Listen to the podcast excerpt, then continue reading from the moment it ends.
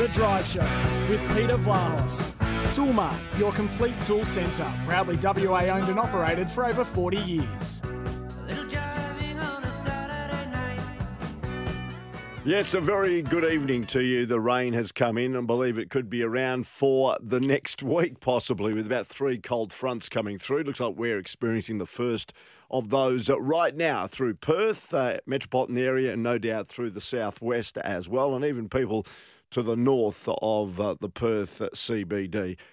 Thanks for joining us. Drive with Peter Vlahos. Thanks to Toolmart, the complete tool centre, wherever you may be listening on SEN 657, SEN Spirit 621 through Bunbury in the southwest, and the Goldfields at SEN 1611. You may be on digital radio at. Uh, SEN Peel and on the SEN WA app. We'll get to footy later on. We'll get to footy later on because I want to focus on a couple of more significant Australian events. I saw an interview this morning with Minjee Lee the West Australian golfer, who's just warming up, let me tell you, and is targeting a career Grand Slam and that elusive Australian Open crown, as we know, after winning women's golf's richest and most prestigious event, being the US Open the other day. And the accolades have come, but it took a while, didn't it, before people jumped on board the Minjee Lee bandwagon. And even a national breakfast program actually a couple of days after the event, finally tracked her down and interviewed her. And this is what she had to say just a couple of little snippets. Her dad runs the cafe. Her mum has gone to be with her younger brother, who's preparing for a tournament. Here's a couple of bits and pieces what our very own Minjee Lee had to say about that epic win the other day. It's still pretty surreal, you know. It's only been a couple days, but um, you know, it's just it's just really special to me and such a great honor just to be you know one of the multiple major winners um, i know jan Stephenson and Karrie Webb are the other two so um, it's just pretty cool um, to be among those aussies and um, just to be able to be under that list i just found that like the first time i i saw the course like the whole course it was just really fun like there was a mix of short and long holes um, just it just kind of um, it challenged all aspects of your game, especially around the greens. Like you could be quite creative, and you know you could you know land it on the green or like hit it into the banks or like even roll it the whole way or putt. You know, so it was just um, it was just like a really fun track for me. You know, obviously the the fairways, like hitting the fairway, it was quite generous off the tee. And then it was definitely a ball, like a iron player's dream kind of um, it's definitely a second shot golf course so i thought it was quite a good fit for me um, once i saw it saw the course now the west australian is the holder of two of the five major, major trophies the evian championship and the us women's open titles now next up for minjee is the women's pga championship at the congressional golf course and uh, that is in Maryland. It happens from June the 23rd to the 26th and that's followed by uh, Lee's Evian Defence in France from July 21 to 24. And then she'll contest the Women's British Open at Muirfield in Scotland, which rounds out the women's majors for this season from August 4 to 7. This is a significant performance and a significant feat. And now she's up to number three in the world. The other thing that happened early tomorrow morning is the World Cup of Soccer is the biggest sporting event every four years on the planet. There's no question about that. And it'll be a huge injection of funds if Australia qualify. Last night, they beat the United Arab Emirates in Doha by two goals to one. Now Boyle. And Leckie almost getting in each other's way. Boyle into the area. He's done brilliantly. The cutback and the goal from Jackson Irvine. And the Socceroos have the breakthrough. Seven and a half minutes into the second half. Gets the better of Bailey Wright. The cross in is not a bad one. And the chance. And Caio Canedo, less than three minutes after Jackson Irvine's goal, has fired the UAE level. In it comes from Mooy. Back out, Hrustic, and it's in! What a strike from Ajdin Hrustic! And it's a set piece that provides another moment of magic for the Socceroos. Whistle in the mouth, full time whistle blows. And the Socceroos have done half the job they came to Qatar to complete. They have seen off the United Arab Emirates, courtesy of Ajdin Hrustic's rocket six minutes from time. The Socceroos keep hopes of a fifth consecutive World Cup finals appearance alive. Uh, not relieved. Um, proud of the boys today. You know, it just shows you, uh, you know, we've we've been able to get together for the last week and we've been able to prepare for this game well. And I saw a good reaction tonight, and you know that was that's what I've been driving to the boys for ever since I come into camp about the uh, Aussie DNA. And that is, you know, kick, fight, scratch, and do whatever you got to do to win the game. And however we win it, who cares? Just win it. Yeah, that's uh, Graham Arnold. Uh, so the golfing world, the sporting world, is looking at Minjee Lee after what she secured. The world uh, of football is looking to see whether the Australians or the Peruvians, because that's their final game. If they win that, they're on to Qatar for the World Cup in November and December. So the world is looking at that. By the way, New Zealand will also play a intercontinental playoff against Costa Rica next week. They win that, and even the New Zealanders are through, although it will be a tough ask. And the other thing that people are looking at is something that's about to unfold at 10 minutes past six our time. Rugby league is played in a number of nations around the world, and there's nothing more significant than the state of origin between New South Wales and Queensland. It is epic, it is big, and it has grown with interest significantly here in Perth, Western Australia, where it's now shown in prime time.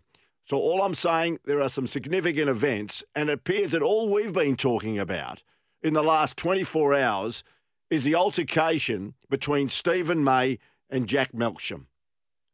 Two footballers that lost their heads, did something stupid. Steven May has got a track record of doing things like this. He was the one that was involved in the altercation all those years ago with Campbell Brown when they were overseas at an end of season trip. There are far more significant events happening at the moment that we should be a lot more interested in than a couple of boys being bad boys away from the footy field. Let's go back before we speak to Robert Wiley, and we will speak to him, the coach of the Eagles WAFL side, who all of a sudden this week have probably got a real chance of winning their first game in the WAFL because of the injection of West Coast Eagles AFL players because the Eagles have the buy in the AFL. So Rob Wiley's going to join us a bit later on. And then later we will go to Melbourne and speak to Daniel Cherny uh, about the, you know, the major footy issues bubbling around in Melbourne. And we'll talk about, no question, the Melbourne scenario. But certainly, for me, not the headline act on this uh, Wednesday. Tomorrow, Kim Hagdorn will join us in the studio and we'll discuss everything AFL. Before we take a break, Andy Harper was part of the commentary team uh, last night with Robbie Thompson, who I spoke to here on the Drive program yesterday, who called it for Network 10 and Paramount Plus. Andy Harper spoke to Gerard Whateley this morning. Here's in brief what he had to say. You know, it wasn't it wasn't so much nerves as a sick feeling in the stomach during that first half. I mean, the team was really playing without personality. Um, it was a very conservative, apparently nervous performance. I mean, you can understand um, all that and the pressure that's on the players and the coach, etc. But it just wasn't really inspiring any belief that something great was going to happen. Very thankfully, the second half, without being great, was much, much better. And, and with the win now as a step forward positively, um, you'd like to think there's a, there's a launch pad for an even more improved performance next week against Peru, which they'll need to be.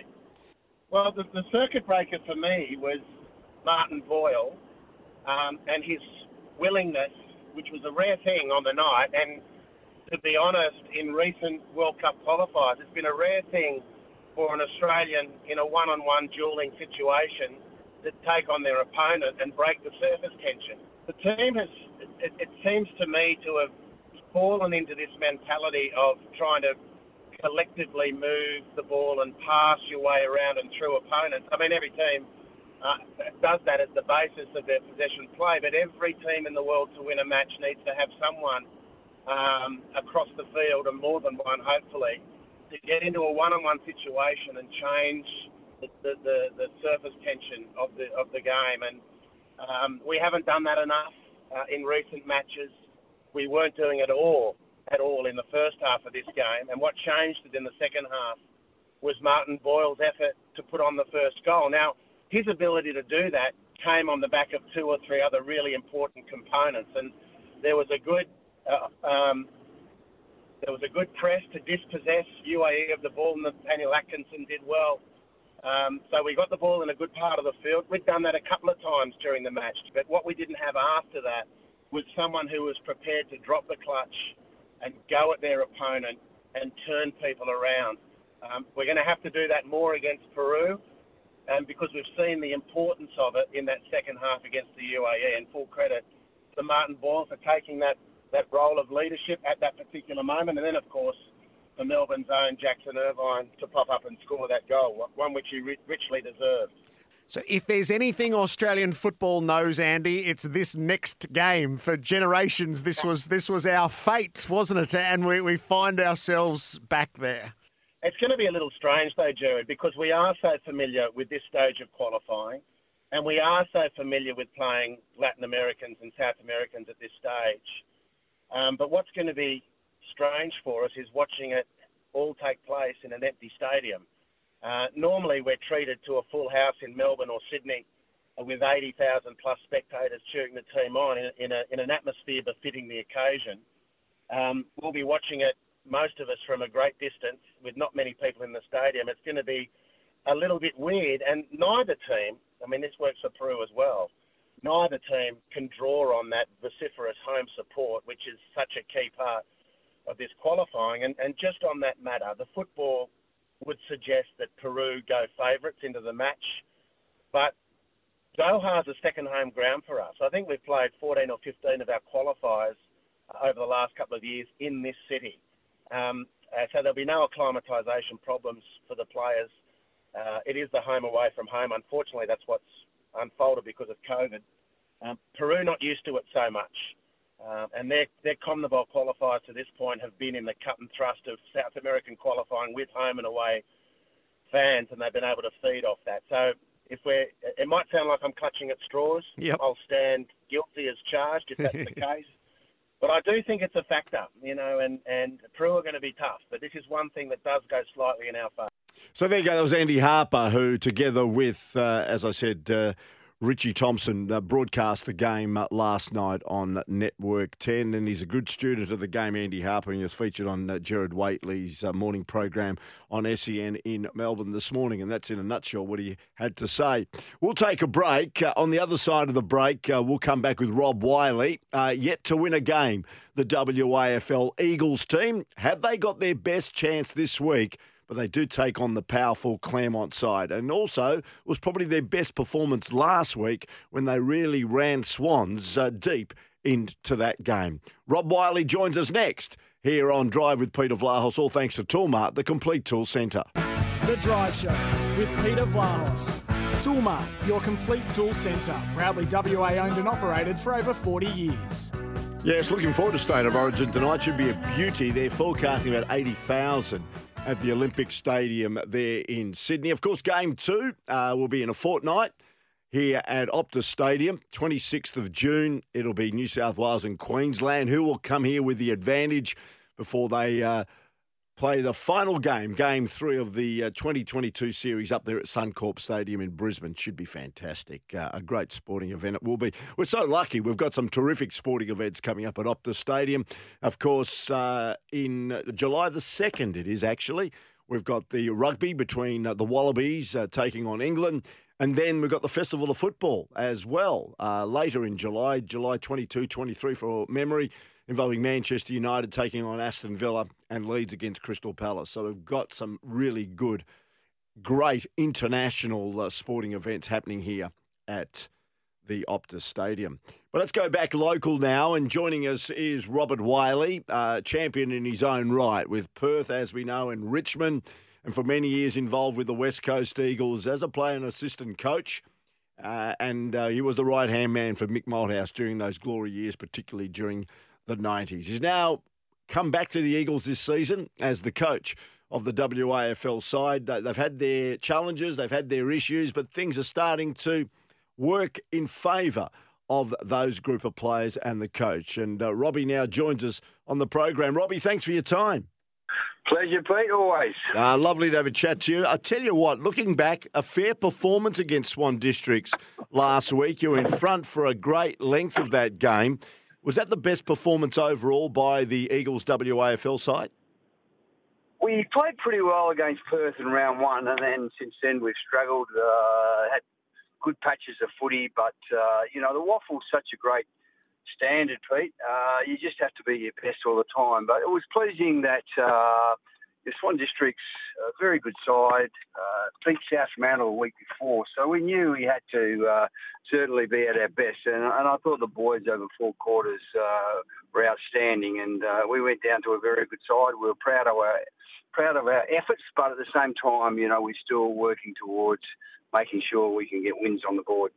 It's a hard job, there's no question, particularly early in the season when numbers were an issue. I gather you think that you've got over that major hurdle going forward now. I hope so, Pete, it was quite uh, quite bizarre a few weeks ago playing East Fremantle when we had to borrow players from from them. I thought, well, you know, that happens in under 12s and under 14s. It doesn't happen uh, at WAFL league level, but you know, obviously the circumstances with COVID and West Coast Eagles injury list. So, look, you know, we're hoping the second half that, um, you know, the AFL side uh, has a little bit of luck and keeps, um, you know, a lot more players on the park, and then obviously we benefit from that. But, you know, as I said, at the same time, I've still had the, you know, the great pleasure of trying to create and, and develop some young men that have given, been given WAFL opportunities at league level, and it's really pleasing to see some of those young men uh, develop. You've got Zane Sumich, of course, the son of West Coast Eagles uh, star Peter Sumich, as the captain. How's he taking on the captaincy responsibilities? Yeah, he's, he's fantastic. He's a good young man, and uh, you know, I suppose it's like any team, you you try and develop many leaders uh, within the club. Uh, so, you know, Pete's got that mantle as uh, sorry, Peter, his dad. Uh, Zane's got that mantle of uh, being the um, you know our leader, and yeah, he's he's doing a great job and playing some you know pretty good consistent footy. So uh, yeah, couldn't uh, ask for anything more from from Zane. He, he's brought the group together, and uh, along with Mitch Henderson, uh, our, deputy, our vice captain, um, and and Jaden McVeigh. You know they, they, they've done a really good job. And as you said, it's, it's not easy, um, but as I said, no, no no challenges in life are easy if you don't give it a, a good hard crack. And certainly Zane's doing that. Are they realistic about the situation that the Eagles side is going through, particularly during that middle part of the first half of the season when you were certain getting, you know, beaten quite comprehensively? Uh, how did you manage to keep the the team and the young players galvanised during that what was a bit of a tough uh, month or so?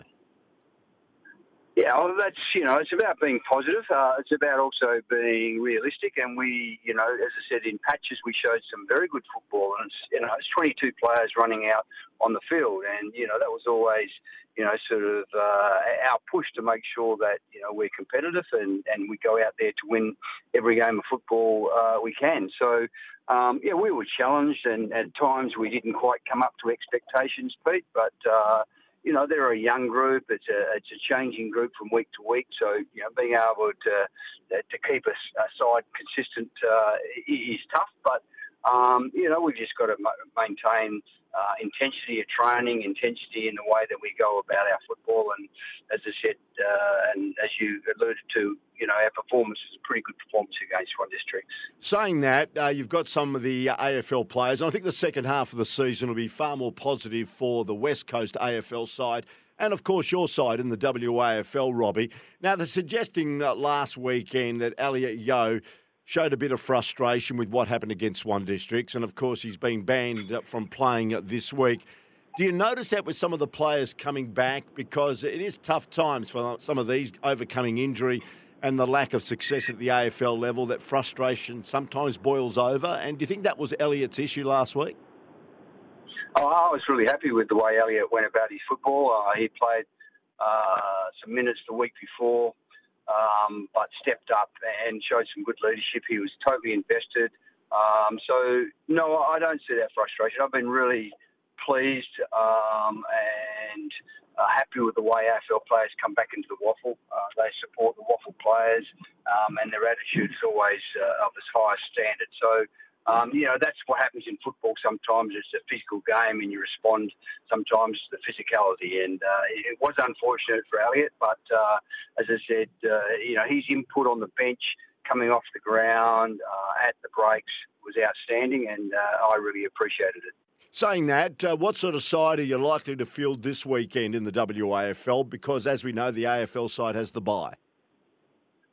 Uh, well, today could we could have quite a number of players by Saturday. That could change, Pete. It's uh, that's the way it happens. But you know, obviously with West Coast having a bye this week, um, there will be a number of players that need to be ticked off. They have their main session tomorrow, um, so I'll have more uh, understanding of who's going to play. But uh, there's no doubt that you know we should have ten or twelve players uh, ready to go, and uh, I'll look forward to that, Pete. Yeah, let's have a look at some of the young players that are not household names. I believe that Josh Burke and players like Joey Deegan, they are really elevating themselves as serious footballers at, at that level. Yes, oh, look, they've been great, and you know Joey Deegan playing through the midfield, uh, really consistent player. He's, he's a clean ball handler, a good user, so he's been great. Josh Burke up forward, you know we we haven't had a lot of great football going forward, so he's always uh, up against it, Berkey. But uh, he's a great competitor. Johnny Levine through the mid midfield, he's just uh, he's a bull at the ball, uh, Pete, and uh, fantastic. Some of the uh, you know chases and tackles that he's able to put on. Harry Creasy down back has done uh, a good job. So. Uh, Ambrose Ryan that I also had at East Fremantle. So there's um, Josh Brown, who's you know look, Josh Brown is uh, won the Colts medal last year, uh, mm. the Jack Clark medal. Um, some of his performances at league level has been fantastic for a 19 year old. We have also a 19 year old ruckman, Josh Edwards, that will play, was playing at Colts uh, for Peel and is on loan to year. And um, some of the tasks that we throw him against some of the, the big men, you know, it, has been really pleasing to see how he's gone from, from game one to uh, where he is now. So, you know, that side is, is really important that, uh, you know, as I said uh, the reason why I, am there is trying to help young men uh, realise whatever their dream is, and it might be just a good, consistent WAFL football, or obviously the ultimate to be able to get into the AFL. So to see their development, uh, even though we're not winning, and that's really disappointing, and it's something that you know we're we're addressing each week, Pete. But to see the individual development of some of these guys that um, you know uh, played Colts or even reserves football, and now is uh, consistently uh, playing at uh, league level for West Coast Eagles.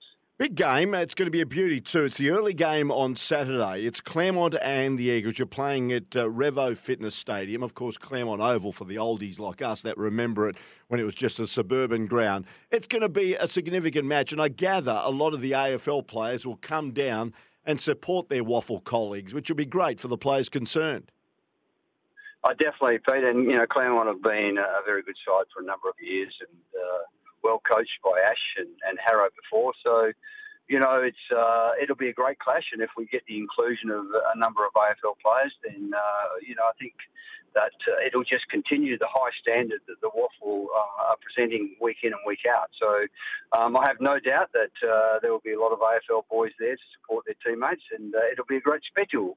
So uh, if anyone's thinking about coming down, we'll make sure you come down and uh, and give the West Coast some much needed support. Yeah, okay. It's 11, uh, 10, 10 minutes past 11 on Saturday morning, Robbie. So you'll have to get up nice and early as you normally do and get them fired up because I've got a feeling this game as you mentioned, with the injection of AFL players, could be a really good game of footy. So looking forward to it. Claremont against the West Coast Eagles. Robbie, thanks for your time. Uh, doing a great job down there. I can see the improvement from week in, uh, week out, the last two or three weeks regarding uh, the WAFL side. And I gather, as I said earlier, I think the second half of the season for both the WAFL side and the AFL Eagles side will be far more productive than the first half. Thanks for joining us on the program today. Thanks, Pete. Appreciate it. The Drive Show with Peter Vlahos. Toolmart, your complete tool centre. Proudly WA owned and operated for over 40 years. Yeah, great to have your company on this uh, wet night in Perth. Uh, a lot has been said about this altercation between the Melbourne teammates Steven May and Jake Melksham. Can I tell you personally, it doesn't interest me, but I I'm interested to see that uh, former Demon Jack Watts has said, uh, mate, he's not surprised. He reckons when he was playing at Melbourne, there was a blow up between Nathan Jones and Jeremy Howe. So it's uh, commonplace of the Demons. But I know it's big news in Melbourne. And Daniel Cherny from Code Sports, of course, uh, former footy writer with The Age and other publications, now joins us on the program. Daniel, thanks for your time. Hey, good to be with you. Tell us about the fallout. Fallout. I was just saying to my producers, Jimmy and Bray, like for me, it's no big deal. It's not a big story in, my, in, on my radar, but I know it's a significant story in Melbourne because it involves the reigning premier. Yeah, I mean, clearly it's uh, it's, a, it's, a, big story over here. Um, look, anytime you have two teammates, AFL teammates publicly scuffling, um, that's going to cause attention, particularly, yeah, particularly when it's the reigning premiers, particularly when you've got a player like Steven May, who's obviously one of the stars of the competition and a, a very accomplished player and, and, and, you know, a former club captain and All Australian and a leader involved. So um, look, it's become a major talking point over here for a lot on, on a lot of fronts, and there there are several strands to it. I mean, look, I, I think um, you know, dust ups can happen with, with, with and they shouldn't happen. And I just I think there's no excuse for violence um, off the you know, well, even on the field. Obviously, there's, an accepted level of aggression, physicality, but off the field, there's really no excuse for violence. So. Um, it, it, just shouldn't have happened. Um, not not in the private place, certainly not in the public place. Um, and I think I know the restaurant in Prahran were not very happy um, with the, the latest apology from Melbourne and, and, and the players not um, not seemingly doing enough. But look, there's several strands. I mean, the initial punishment for Steven May, he, he was punished for, uh, for drinking while uh, concussed or, or, or, still serving the concussion in the concussion protocols as, as they speak. I think the, the, uh, 12-day protocol. So you know, that, that's that's clearly not acceptable, and, and he should have done that. And he, he has a history, it must be said, of um, drinking at inappropriate times. He, he was um, he, was told off by the club uh, in 2019 um, well, for drinking while injured, and uh, clearly he's, he's, made some inappropriate comments towards uh, Jake Melksham, and this has escalated. Um, Max Gawn confirmed as such. He wouldn't specify what the comments were. He didn't. He rejected um, suggestion that it was, uh, it was in 2009, to the last, last year's grand final, and Melksham missing out. But uh, look, I think you know they're, they're both stuffed up, and Melksham now is unavailable for another week because of a um, because of uh, surgery following an infection, which has stemmed from this injury. So it's, it's very unedifying for the club.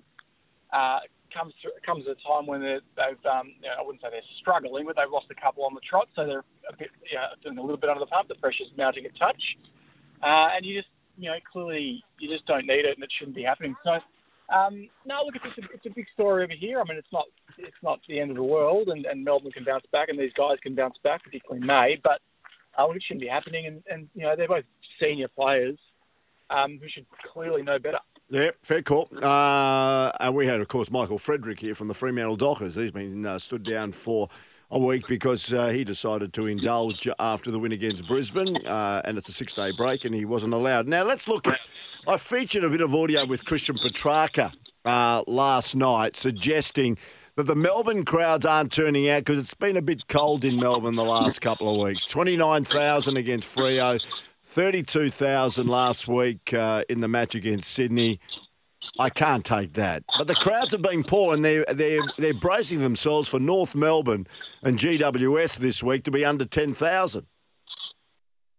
Yeah, I mean that's going to be that, that that does loom as pretty is pretty ugly. I, mean, I think they only had thirteen thousand for North Melbourne and Melbourne a couple of weeks ago. Clearly, the Kangaroos' form is, is awful. They're um, obviously a you know one of the smaller clubs as it stands. The Giants have a you know, they don't, you know, they, don't have a huge membership base in Sydney and, and let, alone in Melbourne. So, um, you know, they're not going to get a lot of Giants fans through this door. So that, that, that's going to be, uh, yeah, that, that, that, that is shaping as, a, as, as I mean, I wouldn't say a record low crowd because we've got uh, a couple of years of, of, of games in front of no one, but um, but leaving COVID circumstances aside, um, it, it'll be right down there, you would imagine. Um, I mean, I think the COVID situation still does is still shaping this to an extent on, on a couple of fronts. Uh, I think one that there's still a segment of the population. Look, it's getting bigger, but just, I think it's getting smaller in terms of the amount of people that aren't going to events because of concerns about their about their safety and about COVID. But there is still a, a segment of society which is trying to you know skew going to large events, which you can obviously still understand um, people with underlying health conditions and trying to avoid large packs. But that's going to whatever percentage that is, it's going to take off a bit. I think there's also an element of a, group of people that have become accustomed to watching sport on TV. I mean, it's a very good product. It's very accessible. Um, you know, if you have a product like Kayo or Foxtel, uh, every game, you know, live against the gate, after a couple of years in which people haven't been able, clearly haven't been able to go at all, um, or, or for periods where they haven't been able to go at all. Yeah. They get used to not going and watching on TV. So you know, there's, there's several factors. But I must say, Melbourne, oh, Carlton's crowd's been very strong this year. I think they, they've they've been one of the good yeah, no, they've been good. And the match uh, against Essendon uh, this week uh, should be a good one, even though Essendon have been struggling a bit. Uh, it kicks off tomorrow night, Richmond against Port Adelaide, which is a big game, and the teams have been announced. Any surprises? Uh, not necessarily a huge surprise. I just say Richmond have, uh, have named uh, Judson Clark as debutant um, for, that, for that game. So, um, but, uh, uh, you know, I haven't had, haven't had a very close look at it, but I just don't see that there were any huge surprises there. Um, but uh, the, the Tigers, um, you know, in Grimes 200 games, so uh, a lot. Uh, just, um, so you know, they're co-captain and a, and a, and a you know really a modern great the club. Sorry, mate. Uh, are you are you? Uh, have I got you under at a bad time? You just seem to be. There's a lot of noise coming through your phone. That's all. I'm just wondering. Oh, sorry. About, sorry about that. Is that any better now? Um, yeah, just a lot, of, lot of external noise. I'm finding it very hard to. Uh, as if you're trying to, you're shuffling things around while I'm talking to you, or something's happening. Oh, sorry, sorry about that. Um, no, look, I think uh, yeah, Dylan Grimes, um, uh, you know, a modern great of the club. Uh, his 200th game, so it's, it's, a big occasion for Richmond. You know, they were obviously narrow, narrowly beaten last last uh, start out against Sydney, and, and that you know controversial finish at the SCG. So.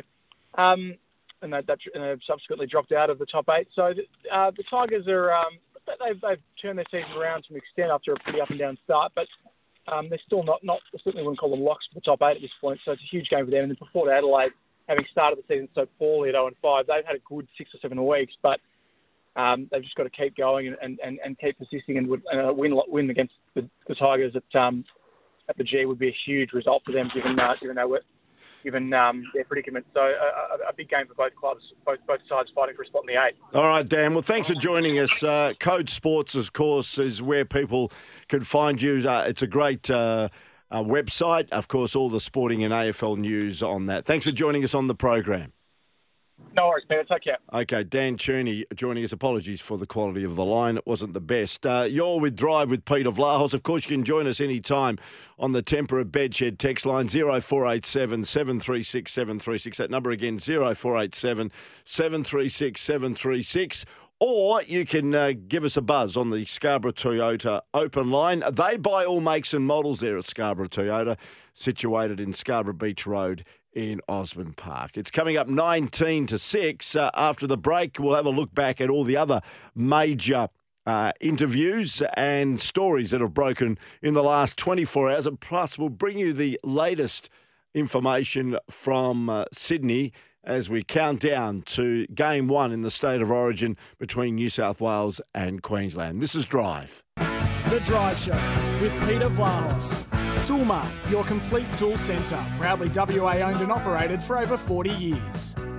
Just uh, looking ahead to State of Origin, we're 25 minutes away from a start. A couple of late changes for the Blues, New South Wales, with Junior Paulo and Cameron Murray benched for Reagan Campbell Gillard and Liam Martin, respectively. It's much of a muchness between the two Eels props, uh, who both no doubt play similar minutes. But the benching, I suppose, of South Murray, uh, who has shown he is capable of playing 80, has raised a few eyebrows. Uh, Liam Martin has played the entire year on an edge alongside this cohort of Panthers teammates, while Murray is both uh, returning from injury and more comfortable in the middle. So I suppose you can understand the logic. Uh, no such uh, late shocks uh, for Queensland with coach uh, rookie coach Billy Slater naming an unchanged 17 uh, to take part in the big match. So there's only one tiny alteration with Jai Arrow named as the 18th man in jersey 19 instead of uh, Tom Dearden. So that is the latest. Just uh, having a look at uh, seeing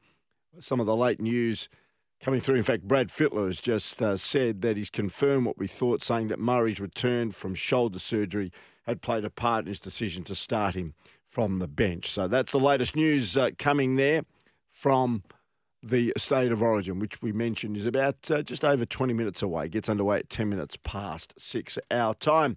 All right, let's go back to that issue. Now, Luke Hodge is a seasoned football professional, uh, an outstanding leader at the Hawthorn Footy Club, and of course, a multiple premiership captain.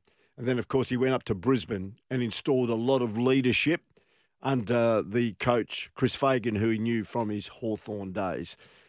He was asked his opinion about culture at a footy club, of course, all pertaining to the Melbourne Football Club. And Luke Hodge said this, and it's very interesting listening actually, regarding uh, what can affect the culture of football club and whether the incidents involving Steven May and particularly Jake Melksham, who was told by Steven May reportedly and allegedly that if he'd played in the grand final last year, they wouldn't have won. And the disrespect to Melksham is part of a culture that could fracture a club. Here's Luke Hodge. The drinking one, as far as a, a, culture stuff, yes, that's important for the concussion. But as far as the team environment, that's not as as big as the respect that he had and what he showed um, Melksham. You go, go on to the drinking one. We all know now that drinking after concussion, the, how serious it can be. You look at the past players that have been affected by concussion and, and brain injuries, um, and what the AFL are trying to do to stamp it out with missing the 12 days and and all that stuff. So that is that is so important, and that's the the same as the drinking on a six day break. How important it is, and and just those guidelines that they want to stick to to be professional.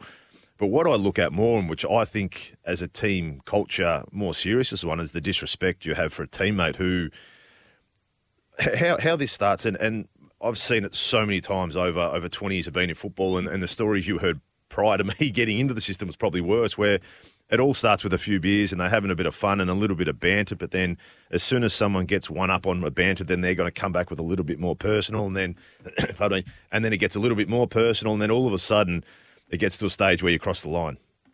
And you, as a premiership teammate, saying that to someone who has not played in a premiership, who missed out, and what was it? If you had played in the grand final, we would have lost. That's and people say it's only words, but once you've had a few beers and your ego's getting hit in front of your teammates, does that now look through and go, hang on, do the other players who didn't play in that grand final, does May have the same respect for us as what he showed Melksham? And and, and you can understand afterwards, May goes, we made a, a silly mistake, I said the wrong thing and all that, but these are the little divides that can happen. The fact that next time he's having a few beers, is he going to say something to someone else? Does he really believe it, or is it just the alcohol talk? And it's these little fractions that might split the 22 that played and the guys that weren't in that group, wishing they they were there. And and to say that they'll lose a grand final if you were playing in that side when they win by 70 points, that that's a pretty deep thing. And as I said, people always go back and say, look, it's only words. But as a professional footballer and you haven't played in a premiership, especially after what Jake's gone through with the, all the stuff at Essendon, trying to go to Melbourne for a fresh start – um, I can understand why it did cut him pretty deep. And yeah. I think no one no one likes violence, um, but we also understand that Steve Steve probably got, he's got history in this. Like he, whenever he, when he has um, alcohol in him, it's not the first time he's been punched by a teammate. The last time someone got sacked because of the comments that he made after he got a warning kept going. This time, Jake, uh, from from what I see is the Melbourne Melbourne haven't penalised Jake to miss a game because they thought, well, if he disrespects you like that, it's well in your rights to, to defend yourself. Yes, they're going to do some community service, um, but as far as not missing a game, they're sitting back going, well, Steve, you crossed the line and you got dealt the blow. He made a lot of sense, didn't he? Luke Hodge. He's been there, done that. He's a leader of uh, men. He's been uh, an aspiring leader for Hawthorn, and he did a lot of good things when he went to the Brisbane Lions and uh, turned the culture around there and got them certainly on the path to where they are now. So, an outstanding performance there by um, uh, Luke Hodge, and I thought that was well worth having a listen to. Just uh, the cricket last night, Australia, very impressive, winning by 10 wickets. Sri Lanka were dismissed. Well, basically, after the 20 overs, uh, they were all uh, rolled there. Uh, let's just check the score. Uh, 128 in the 20th over, all out for 128. A bit of a stunning collapse there by Sri Lanka, and Josh Hazlewood was just outstanding. And then Australia making it with no wickets down, none for 134. Dominant batting performance. Nuwan Thushara watches it go over. He wins it with a six. Australia take a lead. The first game going in their favour and showing everyone why they are the world champions, why they are the number one team. Yeah, it was nice to get a few and, and have a really good partnership with Davey there. Um, they bowled really well in the first couple of overs. Theekshana has, has given us a few problems for a while now, but um, yeah, I mean, it was, it was a really good performance. I think we had the better of the conditions uh, with a little bit of rain coming down there as well. There you go. Aaron Finch finished 61 not out off 40 balls, hit four fours and four sixes, and David Warner, who opened the batting with him, finished 70 not out off 44 balls with nine fours. And I mentioned Josh Hazlewood, who was a real star for the Australians, bowled his four overs and took four for 16. Uh, Mitchell Starc took three for 26, and Kane Richardson took one for 22. And as I said, Sri Lanka started not too bad, but then it just it was a procession. At one stage, they were one for 100 actually, uh, and going on their way, and then rolled out for 128. So they lost nine for 28. And we've got, of course, the second match uh, in a couple of days' time. Australia taking on Sri Lanka. In fact, they might be on tonight, actually. I think they're playing back to back games. Jimmy, if you can just confirm that. But I'm feeling that game, too, between Australia and Sri Lanka may be on this evening or certainly tomorrow. It is on this evening? Yeah, it is on this evening. I knew, uh, just from memory, they were playing back to back games. All right, uh, that's basically it for the program. As I said, tomorrow night we're going to be focusing on the AFL. Uh, there's only the Fremantle Dockers doing battle, and they're taking on Hawthorn. It'll be interesting to see what sort of side uh, they put out the uh, Fremantle Footy Club, and in particular, Nat Fyfe uh, will 99.9% come into the Fremantle Dockers lineup for their match uh, on Saturday afternoon against the Travelling Hawks and we'll have to see who replaces uh, Michael Frederick, who misses that one game. Uh, Lisa has sent through a text on the Temperate Bedshed text line. She says, Hi, Peter. Great interview with champion and legend Robert Wiley, who, by the way, I had a chat to earlier on the program about the WAFL uh, Eagles and the chance, possibly with a few players coming back from the AFL, they could give maybe Claremont a run for their money. Should be a good game, actually, out there at Claremont Oval, known as uh, Revo Fitness Stadium these days.